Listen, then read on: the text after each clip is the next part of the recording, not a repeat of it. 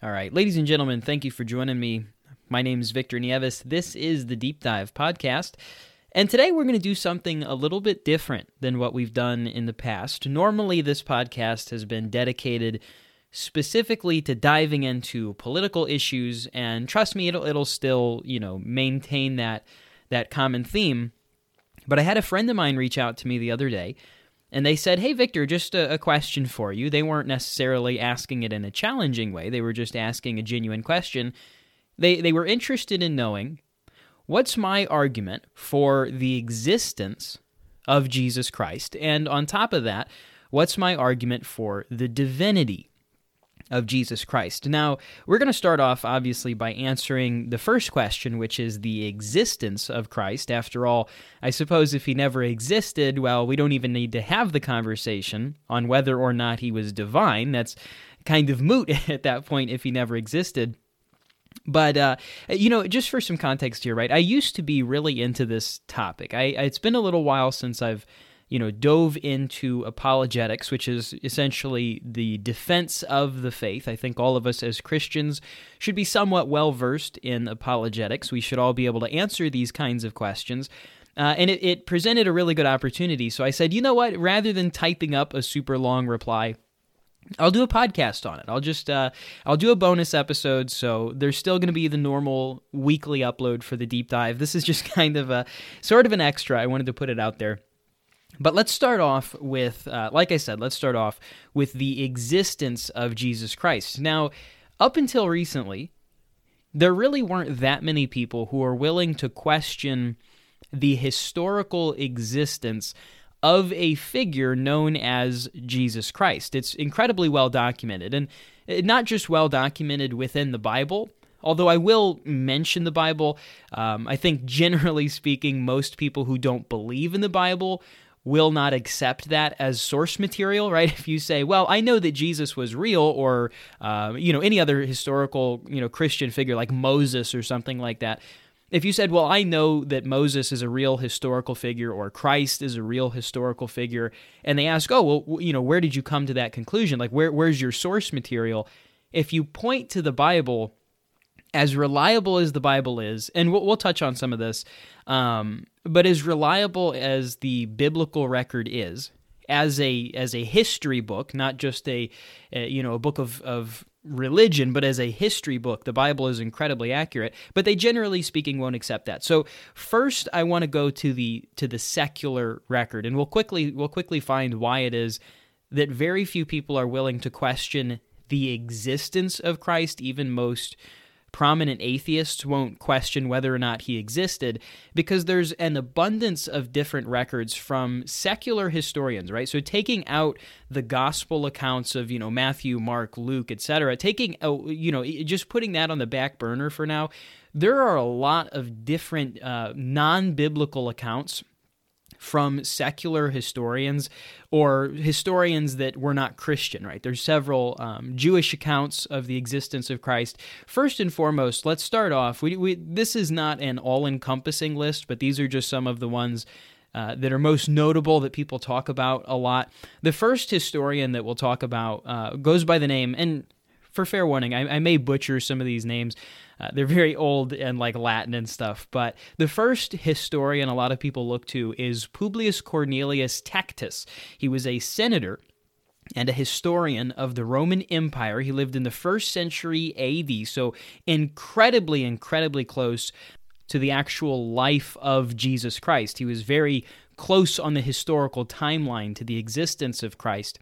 And there's surviving portions of his two major works. His two major works were called the Annals and the histories.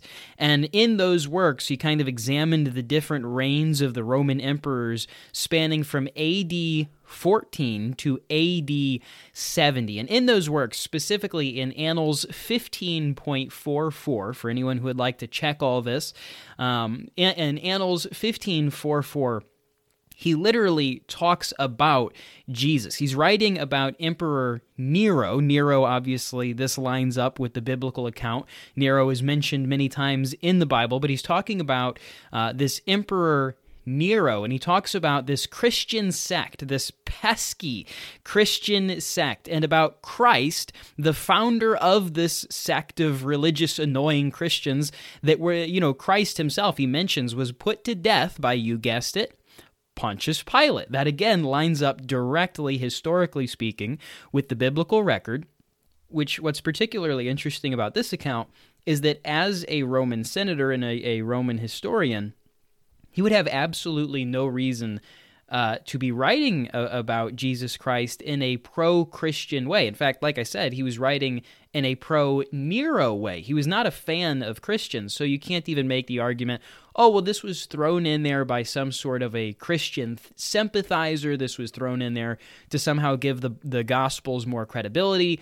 In fact, kind of on the contrary, this is a guy who wasn't particularly fond of Christians. Now, the next source material I want to look at for the existence of the historical figure of Christ, once again, uh, comes from a group that definitely didn't really like Christ at the time.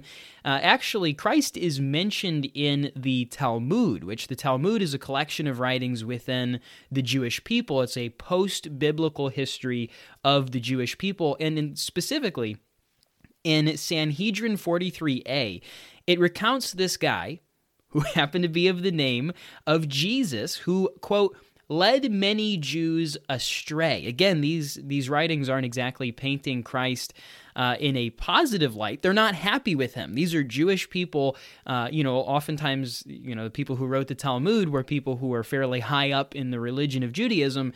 And we know that those weren't exactly the people who liked Jesus because he led people away from, well, he fulfilled the law, right? So the people who really liked the law, they weren't exactly happy about this. The Pharisees, the Sadducees, uh, the, the ones that we sometimes refer to as muckety mucks and etc., they weren't exactly stoked with Jesus, yet they still wrote about him as a historical figure. Now, the Sanhedrin actually they disliked him so much they wanted to have him stoned. They did not like this guy. That's important because again we're not talking about a a you know christian sympathizing kind of historical document.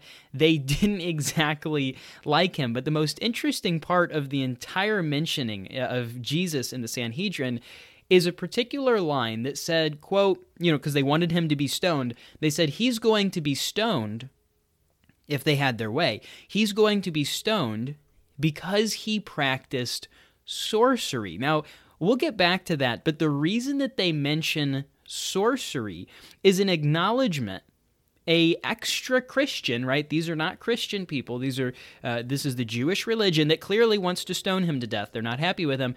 That mentions that he clearly had some form of supernatural power. You don't exactly accuse someone of sorcery unless they do things like turning water to wine or multiplying the bread and the loaves and the fish and the you know feeding 5000 you, you don't exactly accuse people of sorcery unless they're going around doing miracles healing the, the the ill and the lepers and restoring sight to the blind and things of that nature. They weren't exactly happy with him. But again there's a lot of historical uh, accounts of jesus. We won't stop with the talmud. We won't stop there. Uh, let's keep going because there's a handful of these different historians uh, that are worth mentioning. The next one I want to talk about is Josephus.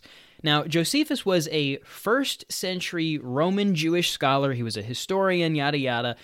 And Josephus mentions Christ a handful of different times. Now, it is worth mentioning that some of Josephus's writings appear to have been slightly doctrine or doctored Uh, in order to be a little bit more Christian. Now, this is made relatively obvious because Josephus, who is Jewish, he is a Jew, claimed that in some of his writings, he appeared to have claimed that Jesus was Christ. He appeared to have claimed like as a matter of fact that he performed miracles and etc so it looks to a lot of people like some of josephus's writings were doctored and that they may have been changed. However, not all of Josephus's uh, documents had slight rewordings and changes because in 1971, somebody named Shlomo Pines discovered an Arabic passage an Arabic section of Josephus's writings. This time it was unaltered, it was undoctored, and it says, quote, At this time, referring to the time of Jesus, says, At this time there was a wise man called Jesus, and his conduct was good. He was also known to be virtuous, and many people from among the Jews and other nations became his disciples. Pilate condemned him to be crucified and to die. Now, again, this is once again in alignment with the biblical record of Pontius Pilate condemning him to be crucified and die. He says, Those who had become his disciples did not abandon his discipleship. Instead, they reported that he had appeared to them after his crucifixion and that he was alive. Accordingly, he was perhaps the Messiah concerning whom the prophets have recounted different wonders. That's the account of Josephus. Now, again, we're not stopping there. The historical accounts continue. I think it is interesting, though, the way that these historical secular accounts, these accounts from people who were not Christians, did not necessarily think highly of Christians, they continually line up one for one with the biblical account that's described uh, in the Gospels. Now, the next person I want to talk about is a guy, we're just going to call him Mara because I'm going to have such a hard time uh, trying to pronounce this guy's full name, but his full name is Mara Bar Ser- Serapion. Now, this guy's account in particular is sort of unique. It's kind of interesting because he's less, I suppose, he's less of a historian and more of a guy whose mail we stole on accident. But this guy, uh, Mara, so we'll call him, he wrote a, a letter to his son, and this letter has been discovered. And the contents of the letter was him describing to his kid, or, or at least referencing to his son, the unjust treatment of three different wise men.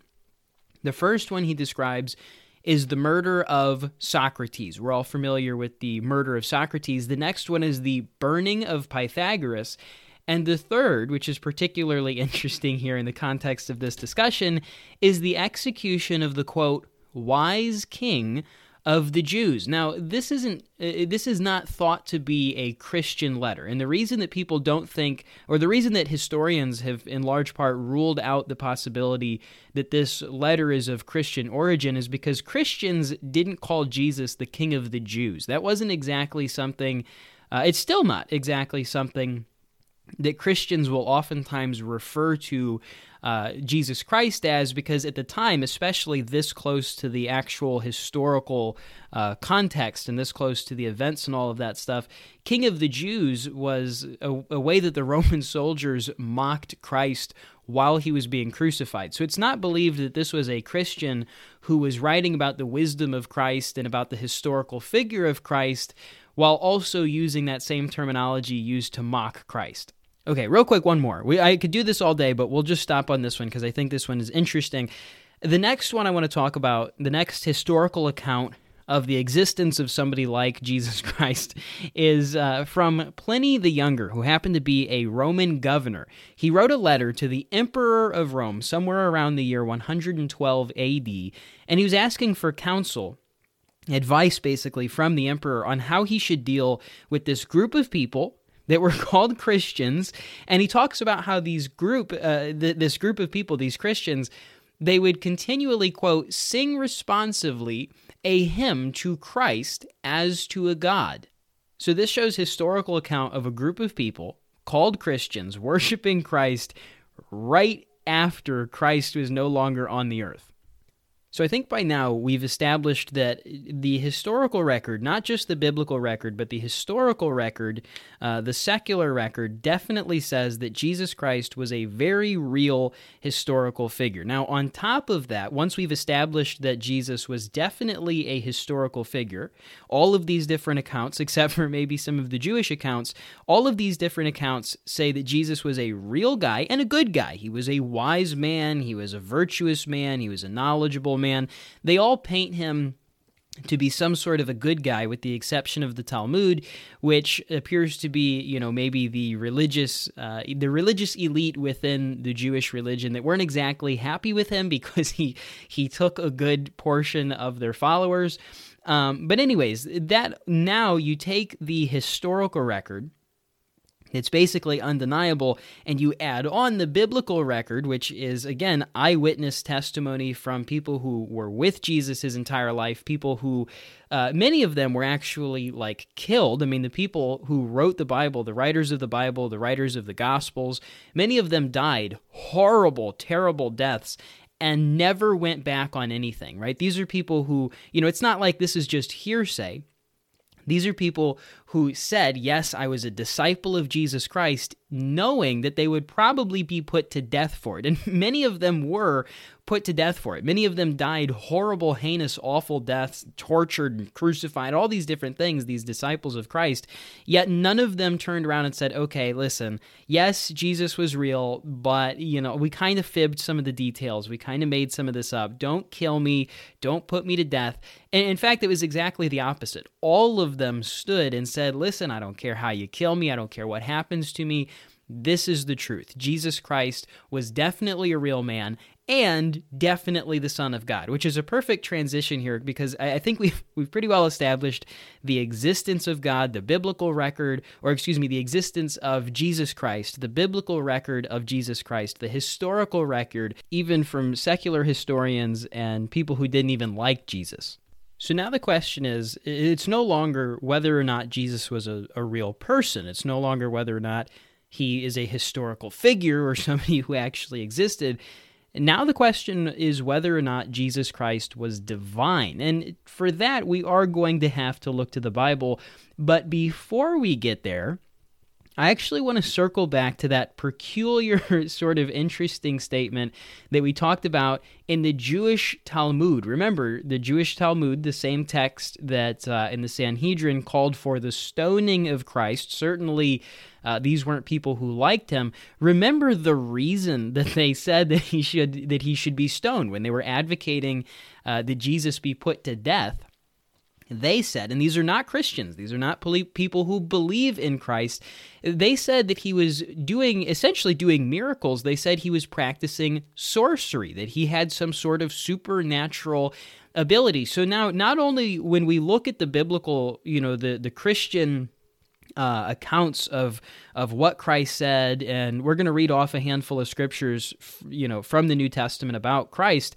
I want us to keep in mind the fact that, that these will not be the only historical examples of people saying that Jesus Christ uh, did miracles, or in the case of the Talmud, where they said that he practiced some sort of evil or sorcery or magic supernatural abilities it's not just Christians that have said that Jesus Christ had some sort of, you know, special abilities. And remember, virtually everyone, with the exception of the Talmud, virtually every historical account of Jesus references him as a wise man, as a good man, as a virtuous, knowledgeable guy. Now, let's talk about some of these different Bible verses from the New Testament, from the gospel of Jesus Christ because some of them are are you know obviously fairly compelling. Let's start with Luke 22:70. Quote, and they all said, are you of the, are you the son of God? They're asking to Jesus, are you the son of God? And he says to them, yes, I am. Now, if you go back into the Old Testament and you look at, you know, the, the first accounts of God introducing himself to man, the name that God Almighty, God the Father, the name that he gives for himself is the great I am. It's I am that I am. And Christ says, yes, comma, I am. Another one, John 10 30. Jesus says, I and the Father are 1. John 10:37 says if I do not do the works of my Father, again, I am the son of it's him saying he's the son of God, do not believe me. Another one, he says, John uh, 10 38, the very next verse, he says, But if I do them, though you do not believe me, believe the works, so that you may know and understand that the Father is in me, and I in the Father. John 12 45, He who sees me sees the one who sent me. John 16, 15. All things that the Father has are mine. Therefore, I said, He that takes of mine will disclose it to you. In Matthew 16, 16, Simon Peter says, quote, You are the Christ, the Son of the living God. John 1 1. In the beginning, the in, in the beginning was the Word, and the Word was with God, and the Word was God. John 1 2. He was in the beginning with God. Keep in mind, we've established through all of the historical context, all of the historical, you know, documentation and, and secular documentation of the existence of Jesus Christ, we've established that this guy was knowledgeable, virtuous, a good, wise man. Would a good, wise, virtuous, noble teacher go around telling everyone that he was quite literally the I am, that he was the Son of God, that if you've seen me, you've seen the Father. Would would that line up? No, no, of course not. There's this famous old, you know, question when you get to this point in this study of Jesus Christ, the historical figure and the divinity of Jesus Christ. There's this there's this famous question that says, okay, well, what is Jesus Christ? Because there's only so many options. Was he a liar and a lunatic? Was he uh, the Messiah? Was he literally the Son of God? Or was he a made up figment of imagination? Well, we've established that he existed. So he so he cannot be a made up figment of our imagination. So either he is a liar and a lunatic or the biblical account is true, the historical account is true, and Jesus Christ is what he claimed to be, the son of God, and absolutely 100% divine. Anyways, folks, that's all I got for you. Hopefully, you enjoyed this one. Uh, I think a Sunday is a fairly timely, a, fairly timely day to release something like this. Let me know if you like this stuff. Um, I'll post it to locals, and uh, I'll post it to you know all of the other platforms. So let me know on locals, or I guess any other platform you want to DM me on Instagram. That's fine too. Let me know if you like this kind of stuff. It's been a while. Uh, since I dove into the world of apologetics and dove into all of this stuff. Uh, I, I, like talking about it, so I'm more than happy to continue this series. If you'd like to see more, let me know. But, uh, anyways, until next time, keep me in your prayers, keep your country in your prayers. God bless, folks.